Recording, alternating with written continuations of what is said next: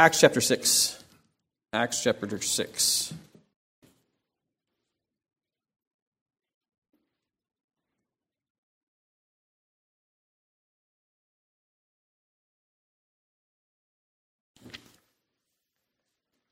We finished our exposition of the book of Titus a while ago.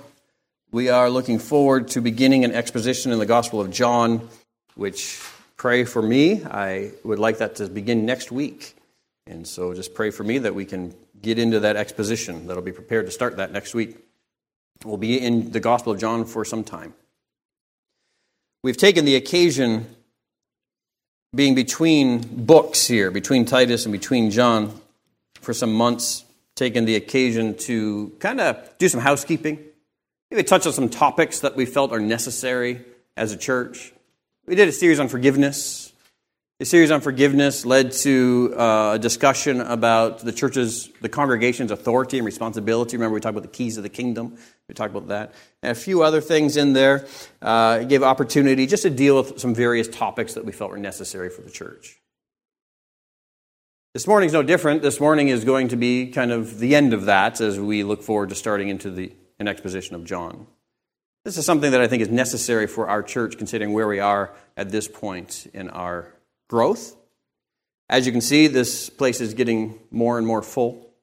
Uh, we have uh, some plans in place. So there's some phone calls that have been made and some uh, plans on the table when it comes to uh, getting us some more room. Okay, and so that involves opening this up, using the house portion for classrooms, and perhaps building a parsonage. So uh, we have some of that in the works presently, um, fact finding mainly. So pray for us uh, as far as that's concerned. Uh, we would like the growth to continue. But that being said, with any growth comes what? With any growth sometimes comes growing pains. I thought, well, a good introduction to this message would be for me to find some way to talk about growing pains in the introduction. And I don't know about you, but when I was a kid, uh, you teenager mainly. You're growing, and you would just have pains in your joints and pains in your muscles. And your mom or your dad would say, Oh, those are just growing pains. So I decided to Google and look up growing pains because I thought maybe I'll find the scientific reason for growing pains, and maybe there'll be some type of introduction there where we talk about growing pains. And so I looked it up. It turns up, turns out it's all a myth. There's no such thing as growing pains. Uh, and doctors are adamant growth doesn't hurt, okay? So there goes my introduction. So now my introduction is basically saying I have no introduction. Um, so there you go. That's it. Acts chapter 6. Here we go. Uh, in the early chapters of the book of Acts, what we find is the birth of the church. We find the birth of the church. The disciples obeyed their risen Lord. They went to Jerusalem, and there, according to his command, they're waiting for the descent of the Holy Spirit. And as they prayed, you know the story in Acts chapter 2. Uh, the place was shaken. There was a sound of a rushing mighty wind. The appearance of fiery tongues uh, kind of came down on all of them. And the Bible says that all the disciples were filled with the Holy Spirit. Men and women together there in the upper room. And then they spoke. And the Bible says they spoke the mighty works of God. They're praising God for his works. And miraculously, thousands of visitors to Jerusalem at that time heard those disciples speaking the mighty works of God but the miracle was they could hear them speaking in their own languages, languages which the speakers had never learned. It was a miracle produced by God uh, for various reasons signs and miracles. Uh, this was really commonplace in the early church and also powerful preaching. Really served as a indication that Jesus Christ, who was crucified, actually was risen and that his power was still active. And it was active in the apostles and those early disciples. But the evidence of the Holy Spirit in the early church went beyond signs and miracles. One strong evidence of the Holy Spirit's presence in that early church, not just signs and miracles, but also their loving unity. Their loving unity. The Bible tells us that thousands of those who were converted as a result of the apostles' preaching and teaching then dwelt together in unity, which is, you say, well, what's the big deal? They're all Jews. I mean, they're all there to worship at Pentecost. So, I mean, how hard is it really to, to be unified? Well, interestingly, and as we're going to see, because there are a variety, there are thousands of those coming together to Jerusalem to celebrate the Feast of Pentecost, uh, there was diversity. You had the Jews from Jerusalem and you had the Jews from the dispersion. You had Jews who spoke Hebrew or Aramaic, which is a form of Hebrew, but you also had those Jews who spoke Greek. Those Jews in Jerusalem, those Jews from the dispersion, and there actually was language barrier, cultural barrier, and maybe even a little bit of prejudice between those groups. But representatives from both groups, thousands of which are saved on the day of Pentecost, and here they are then continuing on in the faith as believers in loving unity. And so, love and unity amidst a diverse group, as much in evidence as the Holy Spirit's presence as miracles. And so, you know, Acts chapter 2, and I'm depending upon you to, to know. Okay, so Acts chapter 2, wonderful picture of unity among believers. But that didn't last forever. That idyllic scene at Pentecost and the days following uh, really came into danger. Something threatened that unity. Look in Acts chapter 6, verse 1.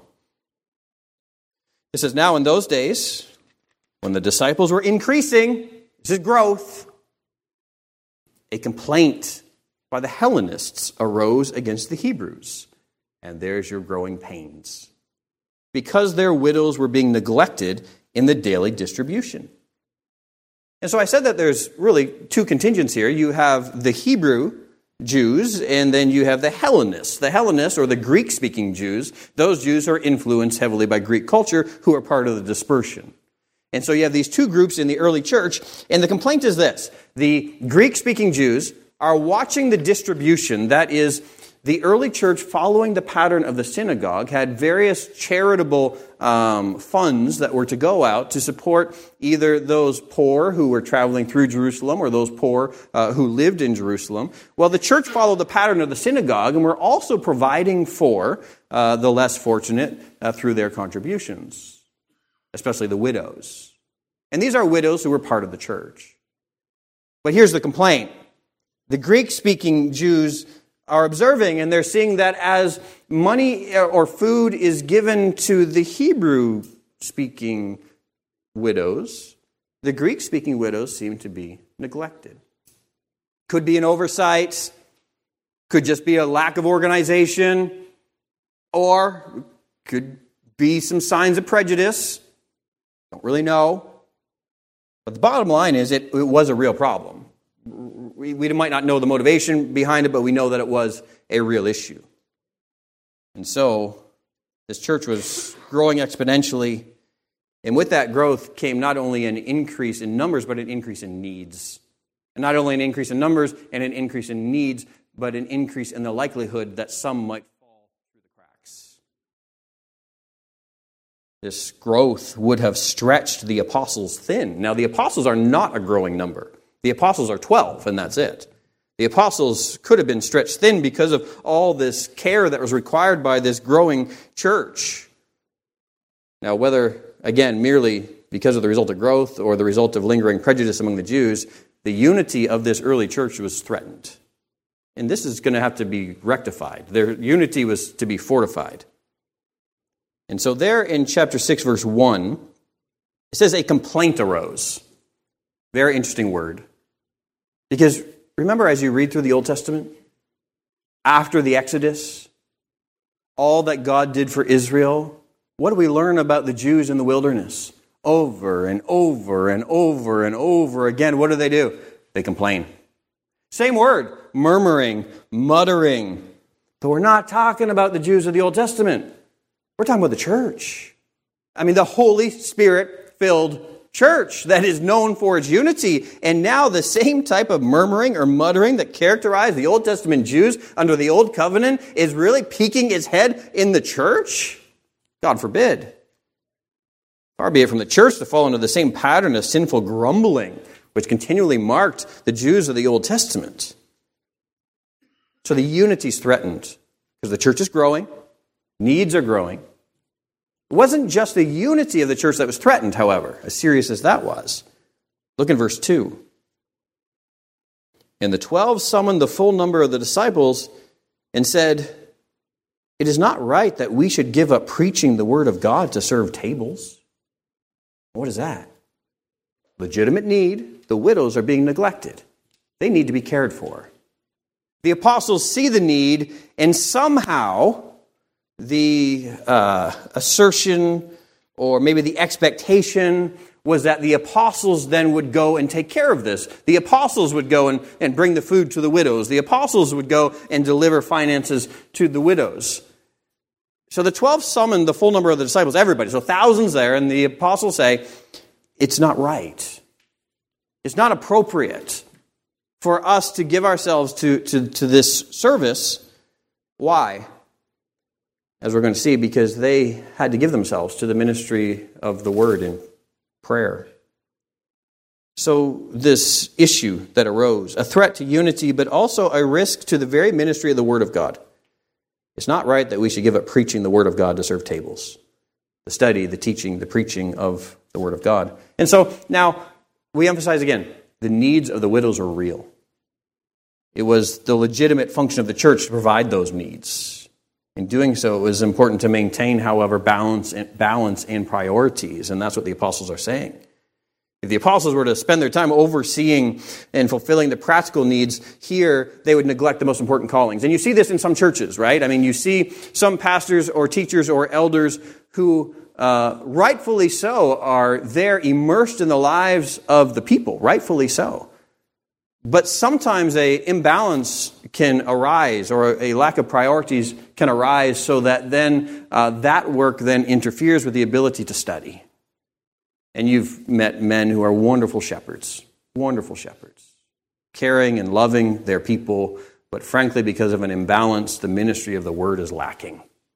And then what we've done is we've gotten caught up in the work, but we've forgotten the means the fact is, God grows the church through the preaching of the word. He calls men and women to faith through the word. We have to prioritize the ministry of the word. And so the apostles understood this and they said, it's not right, it's not appropriate for us to neglect the ministry of the word for the purpose, they said, serving tables. This is not something the apostles were willing to do. And so, for the men who were gifted or called to the purpose to spend their time serving, uh, these types of needs instead of preaching, this was a misapplication of their gifts, a misapplication of their gifts. Again, how many, uh, I'm, I'm going to do this over and over again. We're not trying to say that the practical needs are lesser. The practical needs are important, they are essential. The church needs to meet those needs. However, simply to say this some other than the apostles were to be appointed to this task. This also means that the ministry of caring for the practical needs of the congregation is of the utmost importance. The apostles that we're going to see are going to appoint some to the task. They don't in any way downplay the importance of these issues. Then, by ensuring that these widows receive meals and money and care, uh, what's going to happen is that those who take care of that need are actually going to be supporting the ministry of the word. The apostles don't have to be distracted by it. The apostles can preach the word. The apostles can pray. And uh, because they don't have to be concerned about this, therefore, those who are doing that are supporting this. And the passage continues in verse 2.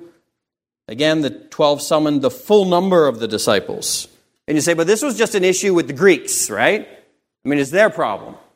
So why don't we just get together and we have a meeting with the Greek speaking Jews? Why don't we just get together and have a meeting with uh, the widows? Uh, because the apostles understood that when one suffers, all suffer. The apostles understood that this affected the entire church. The apostles understood that the church is one body. The needs of one member affect all members. This was a church wide problem, which required a church wide solution. And so, whatever prejudice existed prior, so that you might have factions, the apostles weren't willing to allow that to continue. So, let's all get together and let's all discuss this problem that we're all experiencing and let's all agree on a solution. And it continues. It is not right that we should give up preaching the word of God to serve tables. Therefore, brothers, here's the solution. Pick out from among you seven men of good repute, full of the Spirit and of wisdom, whom we will appoint to this duty. But we will devote ourselves to prayer and to the ministry of the word. And what they said pleased the whole gathering. And they chose Stephen, a man full of faith in the Holy Spirit, and Philip. And uh, you got some other guys there. I don't want to, I don't want to take a running, running start at those names. So uh, those other guys there, and a proselyte of Antioch. So with that, the apostles strengthened the unity of the church. They strengthened the unity of the church. And the Bible says their solution was accepted by the whole gathering. The whole gathering. And notice I said earlier that the needs of the widows, these practical needs, were not lesser, they're not unimportant. And you can see that by the caliber of men that were appointed. I mean, isn't this interesting that the task at hand here is caring for the widows in the daily distribution? Make sure they get their food. Make sure they're cared for. Well, who can do that? You say, well, anybody can do that. Uh, anybody can do that. Anybody can deliver the goods, right? Anybody can, can bring the bag of groceries. So, what's happening here? The apostles say, Search you out men full of the Holy Spirit, good repute, wisdom, and we will appoint them to this duty. That bolsters the claim that this is an important task. And it wasn't just bringing groceries and bringing money, this was caring for the practical needs of those who might be suffering. This was saying there's care needed. And we're dealing with widows here. This is tender, compassionate care. People who are merciful. People who have the character of Christ, who can see needs and be moved by those needs and, see, and seek to find ways to help. So, a serious problem, church wide problem, serious solution, church wide solution. Mature men entrusted with this essential service.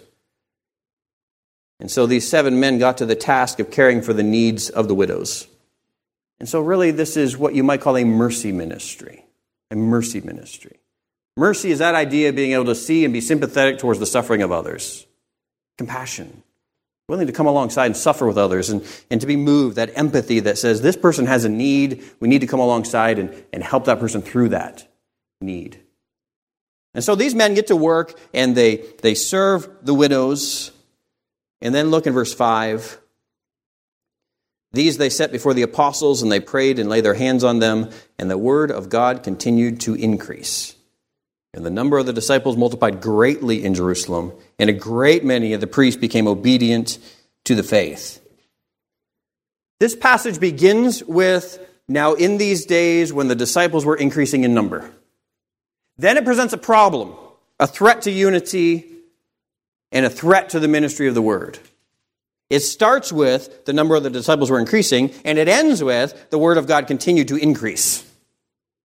The only reason they can begin with the increase and end with the increase is because a wonderful solution was offered to the problem that was threatening the unity in the ministry of the word. It'd be naive of us as a church to think that as Calvary Baptist Church grows that we would not be susceptible to the same types of threats to unity and to the ministry of the word. And so, what I'm suggesting to you this morning, the purpose of all of this is to suggest to you that we too, and I would say even proactively, say, you know what? We need a ministry. We need a mercy ministry. We need a ministry of men and women who have a character similar to these men who were called out in Acts chapter 6, who are willing and able to seek out and to find those who are needy, those who have some uh, uh, need of mercy some who need the church to come alongside and help them through their time of difficulty, those who are willing to make sure that nobody's neglected in the church as the church begins to grow. And so that's our purpose this morning. Now, some believe that these men in Acts chapter 6 are deacons. Deacons. Does anybody know who the deacons are at Calvary Baptist Church? I see some head shaking. No, neither do I. uh, some people ask me, Do you have deacons? And I say, We do have deacons, and we have deaconesses. They just don't know that that's what they are because they operate like deacons and deaconesses. They have hearts of service, they have hearts of mercy, they're serving others, they're, they're really serving in that capacity as deacons and deaconesses. We simply haven't distributed those titles.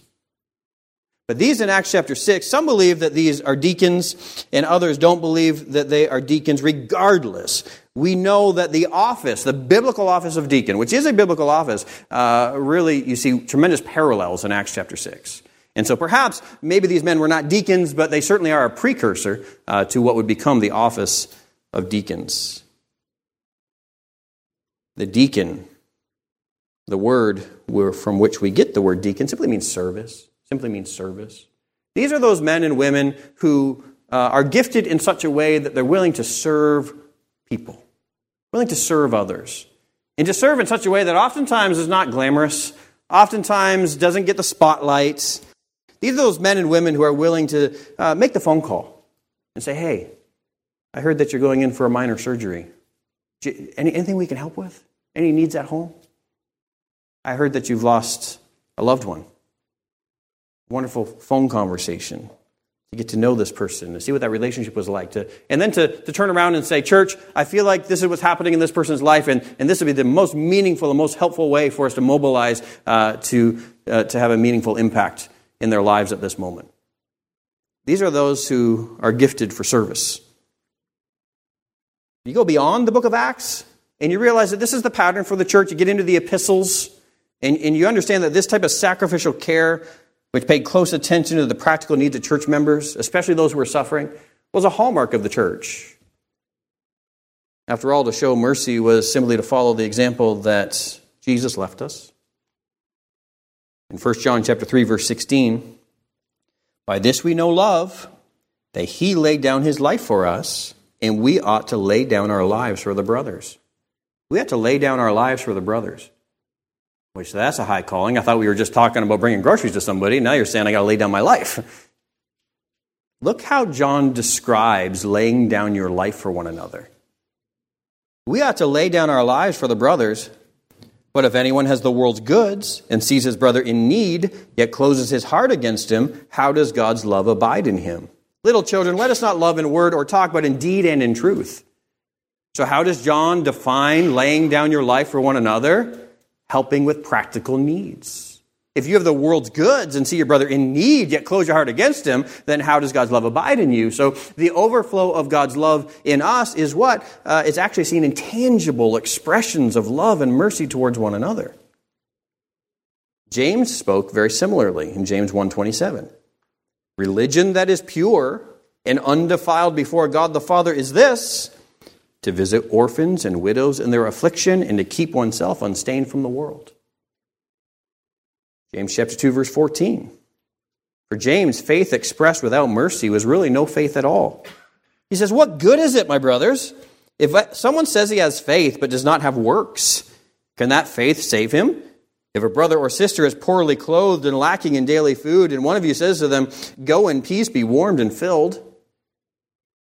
You know, sometimes I think that we come very, very close to this when we talk to men and women who are struggling, going through difficulty, they're emotionally distraught. We talk to them and they kind of pour their heart out, they express their struggle, and then we respond and say, Well, I'll be praying for you. I'll be praying for you. Go warm and be filled. I'm praying for you. Prayer is essential, prayer is important, but sometimes prayer can also, for us, be a placeholder for real, meaningful expressions of love. So James says, faith without works is dead. Brother or sisters poorly clothed, lacking in daily food, you see that need, and one of you says, Go in peace, be warmed and filled. Well, that's a wonderful, wonderful uh, greeting. Just go and be at peace. But you do that without giving them the things needed for the body. What good is that? So also faith by itself, if it does not have works, is dead. And so at Calvary, we take this seriously, right? Or we have to take this seriously and say, how can we get together and, and go through the motions and sing the songs and listen to the preaching and I'm a Christian, but if that's not expressed then in meaningful, personal expressions of mercy and love in each other's lives when it comes down to real needs, well, then there's a problem, there's a breakdown somewhere. It can sound very spiritual to put all the emphasis on the ministries of teaching and preaching while downplaying the care of people's practical needs. According to James and John, to meet practical needs actually is spiritual service, and it is the expression of faith. And so, a faith which is unwilling to help the suffering or sacrifice for those in need, according to James, is a dead faith. And so, we conclude that a church which is not actively organizing to meet the sorts of needs these sorts of needs is frankly itself on thin spiritual ice. A growing church which is not careful to tend to the practical needs of its suffering or needy members is in the same danger of disunity, which was before the early church. So, as we get into the epistles then and see God's lasting design for the church, we repeatedly see the congregation, not simply the leaders, but the congregation charged with the task of ministering to one another. Look at 1 Thessalonians 5:11. 1 Thessalonians 5:11. Justin will help us and put it on the screen for us. 1 Thessalonians 5:11. Notice who's being addressed here. Therefore, encourage one another, one another, and build one another up, just as you are doing. We ask you, brothers, to respect those who labor among you and are over you in the Lord and admonish you. Well, now, if the context here is talking to brothers and saying to respect those who labor among you, then we know that this text is being addressed to whom? Not the leaders, but is being addressed to the congregation. It says, and to esteem them very highly in love because of their work. Be at peace among yourselves. Then he says, and we urge you, brothers, admonish the idle, encourage the faint hearted, help the weak, and be patient with them all. And so, what? Congregation, be active. Encourage one another. Build up one another. Admonish the idle. Encourage the faint hearted. Help the weak. Be patient. This is the ministry of the congregation. And so we could say that really every church member ought to be a minister of sorts. Every church member ought to be in some way active, encouraging the faint hearted, admonishing the idle, helping the weak, being patient with them all. But we do recognize that there are some among us who are maybe more gifted in some of these areas than others. But that passage, again, is addressing the congregation. Now, look at Ephesians 4. And this is a classic passage that we return to over and over again Ephesians 4, chapter 11. Paul, in the context of spiritual gifts here, says to the church at Ephesus that the Lord gave the apostles, the prophets, the evangelists, the shepherds, and the teachers. Those are all leadership positions. For what purpose? To equip the saints. To equip the saints. I'm going to blow your mind right now. You ready? That's why at 9:45 we have the equip class. You ever made that connection before? That's the equip class, 945. To equip the saints for the work of ministry for building up the body of Christ. Until we all attain to the unity of the faith and of the knowledge of the Son of God, to mature manhood, to the measure of the stature of fullness of Christ. Equip the saints for the work of the ministry so the body can be built up to spiritual maturity, which looks like Jesus so that you may no longer be children tossed to and fro by the waves and carried about by every wind of doctrine, by human cunning, by craftiness and deceitful schemes. Spiritual maturity, look like Christ, doctrinal stability, so that you're not deceived by false teaching. Rather, speaking the truth in love, we are to grow up in every way in Him who is the head into Christ, and that's loving unity. And so we have what? We have spiritual maturity, we have doctrinal stability, we have loving unity, from whom the whole body, joined and held together by every joint with which it is equipped, when each part is working properly, makes the body grow up so that it builds itself up in love. And there we see selfless service. And so the leadership equips the saints so the saints can do the work of the ministry. The result of the saints doing the work of the ministry is spiritual maturity and loving unity and doctrinal stability and selfless service. Don't you love it when you come across a biblical passage that just kind of lays out the mandate for you? Well, there it is. You want to be a healthy church? Well, let's make that happen. And again, the context here is leadership training uh, the congregation not to do what the leadership doesn't do, right? This is not an ivory tower ministry where the uh, pastor or teacher uh, there in the ivory tower just uh, in the word all the time and never with the uh, shoes hitting the ground, never getting involved in people's lives, never getting their hands dirty. That's not the case. But surely there's a priority to the ministry of the word for the pastor, teacher. As a pastor and teacher engages in ministry, he trains others also to engage in ministry. According to Paul, then, when this arrangement is working properly, the church will grow in unity, maturity, stability, and love. Look at Romans chapter 12. Romans chapter 12, verse 6. Again, the context of spiritual gifts. Paul says in Romans chapter 12, verse 6, having gifts that differ according to the grace given to us, that is, every believer has some measure of God's grace, and that grace is expressed in some way in spiritual giftedness. If prophecy in proportion to our faith, and now he's listing types of spiritual gifts, if service in our serving. And that's the same word from which we get the word deacon. If service in our serving the one who teaches in his teaching, the one who exhorts in his exhortation, the one who contributes in his generosity. Some people, frankly, are just especially blessed by God so that they have the liberality to be able to give financially. The one who leads with zeal, the one who does acts of mercy with cheerfulness. And so, there, just as an illustration, what we're being told is there are some in the church who are gifted by God's grace who have the ability and the desire to what? Simply to serve.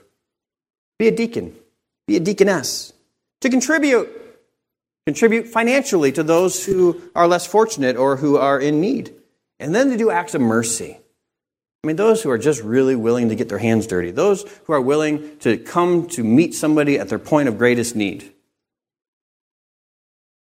Paul's list of spiritual gifts, we see that these service and contribution and mercy, these relate directly to what we might call a member care ministry. A member care ministry or a mercy ministry. The fact that God has gifted some believers for that specific purpose of loving others through practical service and mercy and giving really drives home the point that a well functioning church, a well functioning church, not only must have a thriving word ministry carried out by those who are gifted for the task, but a well functioning church must also have a robust mercy ministry which has equally gifted believers working within that ministry. So, what have we learned? A growing church inevitably sees a growing list of needs among its members which must be met. The growing church inevitably sees a growing list of needs among its members which must be met. That's the testimony of the early church. That's the testimony of our church. Next, an increase in people who need spiritual, material, or emotional care also increases the likelihood that some may feel neglected. It's just, it's just the reality. I mean, you know it. Some of you have been coming to the same church. We're not a big church, but some of you have been coming to this church for six months, and there's other people here who have also been coming for six months, and you still don't know their names. Right? Shame, shame, shame. Is that not true? I know it's true because I have conversations with some of you, and I mention a name, and you stare at me like, who is that? Right? I could go through our prayer list right now, couldn't I? And last week, what did I do? We went through the prayer list and we had you raise your hand so people knew who you were. That's just part of, that's part of growth. That's part of growth. Those are part of the growing pains. What we must do, though, however, as the church grows, is try to maintain that loving unity. Got to get to know one another.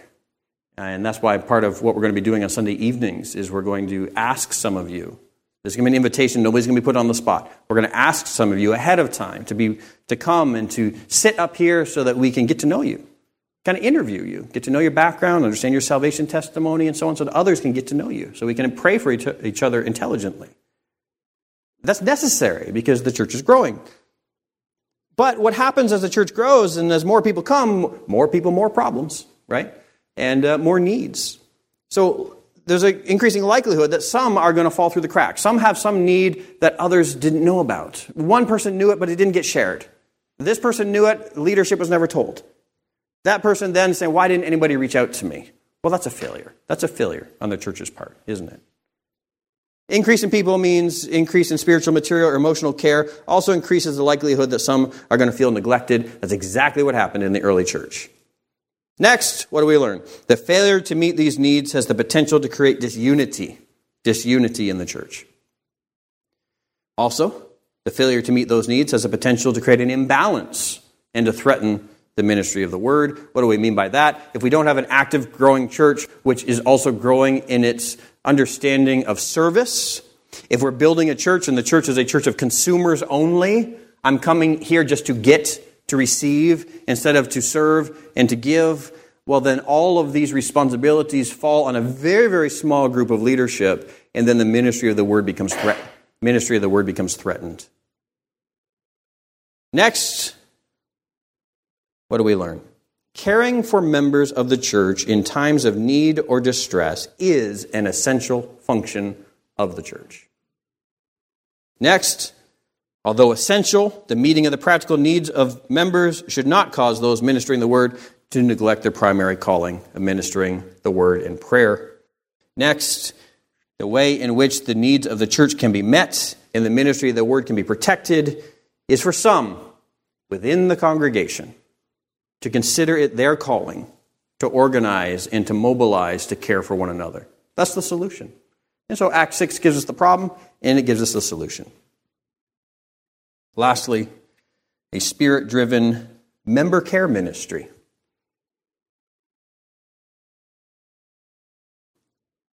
A spirit driven member care ministry like this will result, we think, in further growth and the advancement of the ministry of the word. That's the result in Acts chapter 6. So, with that, all of that was for the purpose to suggest to you as a church that we as a body organize a ministry for this very purpose. That we organize something that we would just simply like to call member care ministry. Member care ministry, following the pattern of Acts chapter 6. And so now, as we conclude, I simply want to read to you from what I put together as an introduction for Calvary's member care ministry. What I want you to do is to consider whether or not this is a ministry you would like to be involved in. Okay? So here's our mandate. In light of Acts chapter 6, verse 1 through 7, we recognize that a growing church will experience an increase in practical needs among its members, and the demands of those needs have the potential to distract or otherwise hinder the elders from carrying out their primary tasks of prayer and the ministry of the word. For this reason, we believe that it's necessary for the members themselves, having been equipped by the elders for the task, to give themselves to the work of the ministry, that being a reference to Ephesians 4. We believe that when operating properly, a member care ministry will see the ministry of the word supported and the overall health of the church increased. That's the mandate. And so here's the mission to serve our fellow members sacrificially, bearing their burdens when they are weak, supplying their needs when they are without, and offering empathy when they are suffering. Understanding that meeting the practical needs of our members in need of mercy is a spiritual service and a powerful expression of the love which Christ has given to us and commanded we express towards one another. By this shall all men know that you are my disciples when you have love one for another. That's our mandate. That's our mission. Here's our mindset. In light of Acts chapter 6, verse 1 through 7, we believe that a member care ministry, while meeting practical needs, has an important spiritual impact. As we serve one another practically, we help sustain the unity and therefore spiritual growth of the body. And so this ministry is fundamental to the proper working of the church as the church grows and is essential in support of the ministry of the word. And so here's our method. We desire to be alert to the practical needs of our fellow church members with a focus on those who are suffering or facing difficulty, and to either alleviate those needs ourselves or to oversee the delegation of it to those who are best suited for it. And so, as much as possible, we desire to address these needs within the member care ministry itself before escalating that uh, to leadership. And so, here's some examples examples of the types of needs we're talking about comfort for the sick and recovering, comfort for the sick and recovering empathy for the bereaved, support for new mothers, transportation for those who are in need, visiting the hospital bound, visiting the homebound, caring for the widows or elderly, assessing financial needs, even performing small jobs that others are unable to do. And the list could go on and on. And so I could go on, and in my notes here, I have the character qualities of an ideal member care coordinator. Uh, but I do want to read to you the ideal character, I'm sorry, the character of an ideal member care worker. The ideal member care worker is someone gifted for selfless service. He or she has an empathetic heart and a desire to relieve the suffering or meet the needs of those who require it. She is someone prone to show mercy towards others and not judgment. Both member care coordinator and worker should believe they have the gift of service. That is, they are comfortable serving behind the scenes without much fanfare. They do not need the spotlight or commendation. Instead, they are satisfied meeting practical needs, knowing that the Lord will reward their efforts and that their work is enabling the church to thrive. I know that we have many people gifted this way, and I can tell by your profession because you found employment in a way that you are actually operating this way. Conclusion It's our conviction that the New Testament establishes a pattern for the church which we ought to follow. Whereas the early church implemented a member care ministry when the grumbling started, we hope to implement such a ministry before the grumbling starts. And that helps you understand that I'm not preaching this message because the widows are grumbling, okay? That's not why this has come about. If we do not, we should recognize that we face the same potential threat to church unity and the priority of the ministry of the word that the early church did. So, how do you get involved? If you feel you possess that character, the character is an ideal member care worker, uh, then make yourself known. Make yourself known. Now, what we're going to ask you to do is we would like you to seek out Rajen Warder. Okay? She's not in here, is she? Probably serving somewhere. She's in jumpers. And so, but I would just say, and, and here's an illustration, right? I had talked to Ray about this earlier as maybe functioning as the coordinator of this, and I told her your, your task will primarily be delegation. But uh, I asked if she would head this up, and, and of course, she has that interest. Since then, we brought this up many months ago. Since then, she's decided to go back to school. Guess what she's going to school for? She wants to become a PSW. So, in other words, I nailed it, right? She's, she's got the character, she's got the desire, and she's got the giftedness. The issue, though, is Ray's going back to school. So she may not be able to fulfill everything she'd like to do here. And Ray's one of those people that when you're asking for volunteers, she always volunteers to the point where you have to say, no, Ray, you're doing enough, right? Um, and so she, she, may not be able to function in the capacity of all the responsibilities that this requires. We'll have a conversation about that. Uh, but hopefully, uh, her role will primarily be delegation. But if you have an interest in uh, getting involved in the member care ministry, I'd like you to see Ray. Okay? And does anybody not know who Ray Jen Warder is? There's a lot of you who don't know who Ray is, right? So look for the big, ugly, bald man. Uh, and I'm, I'm sorry. I'm sorry. I'm sorry. I'm sorry. I meant big, strong, bald man, is what I meant. Ah, sorry. Um, he's in the back there.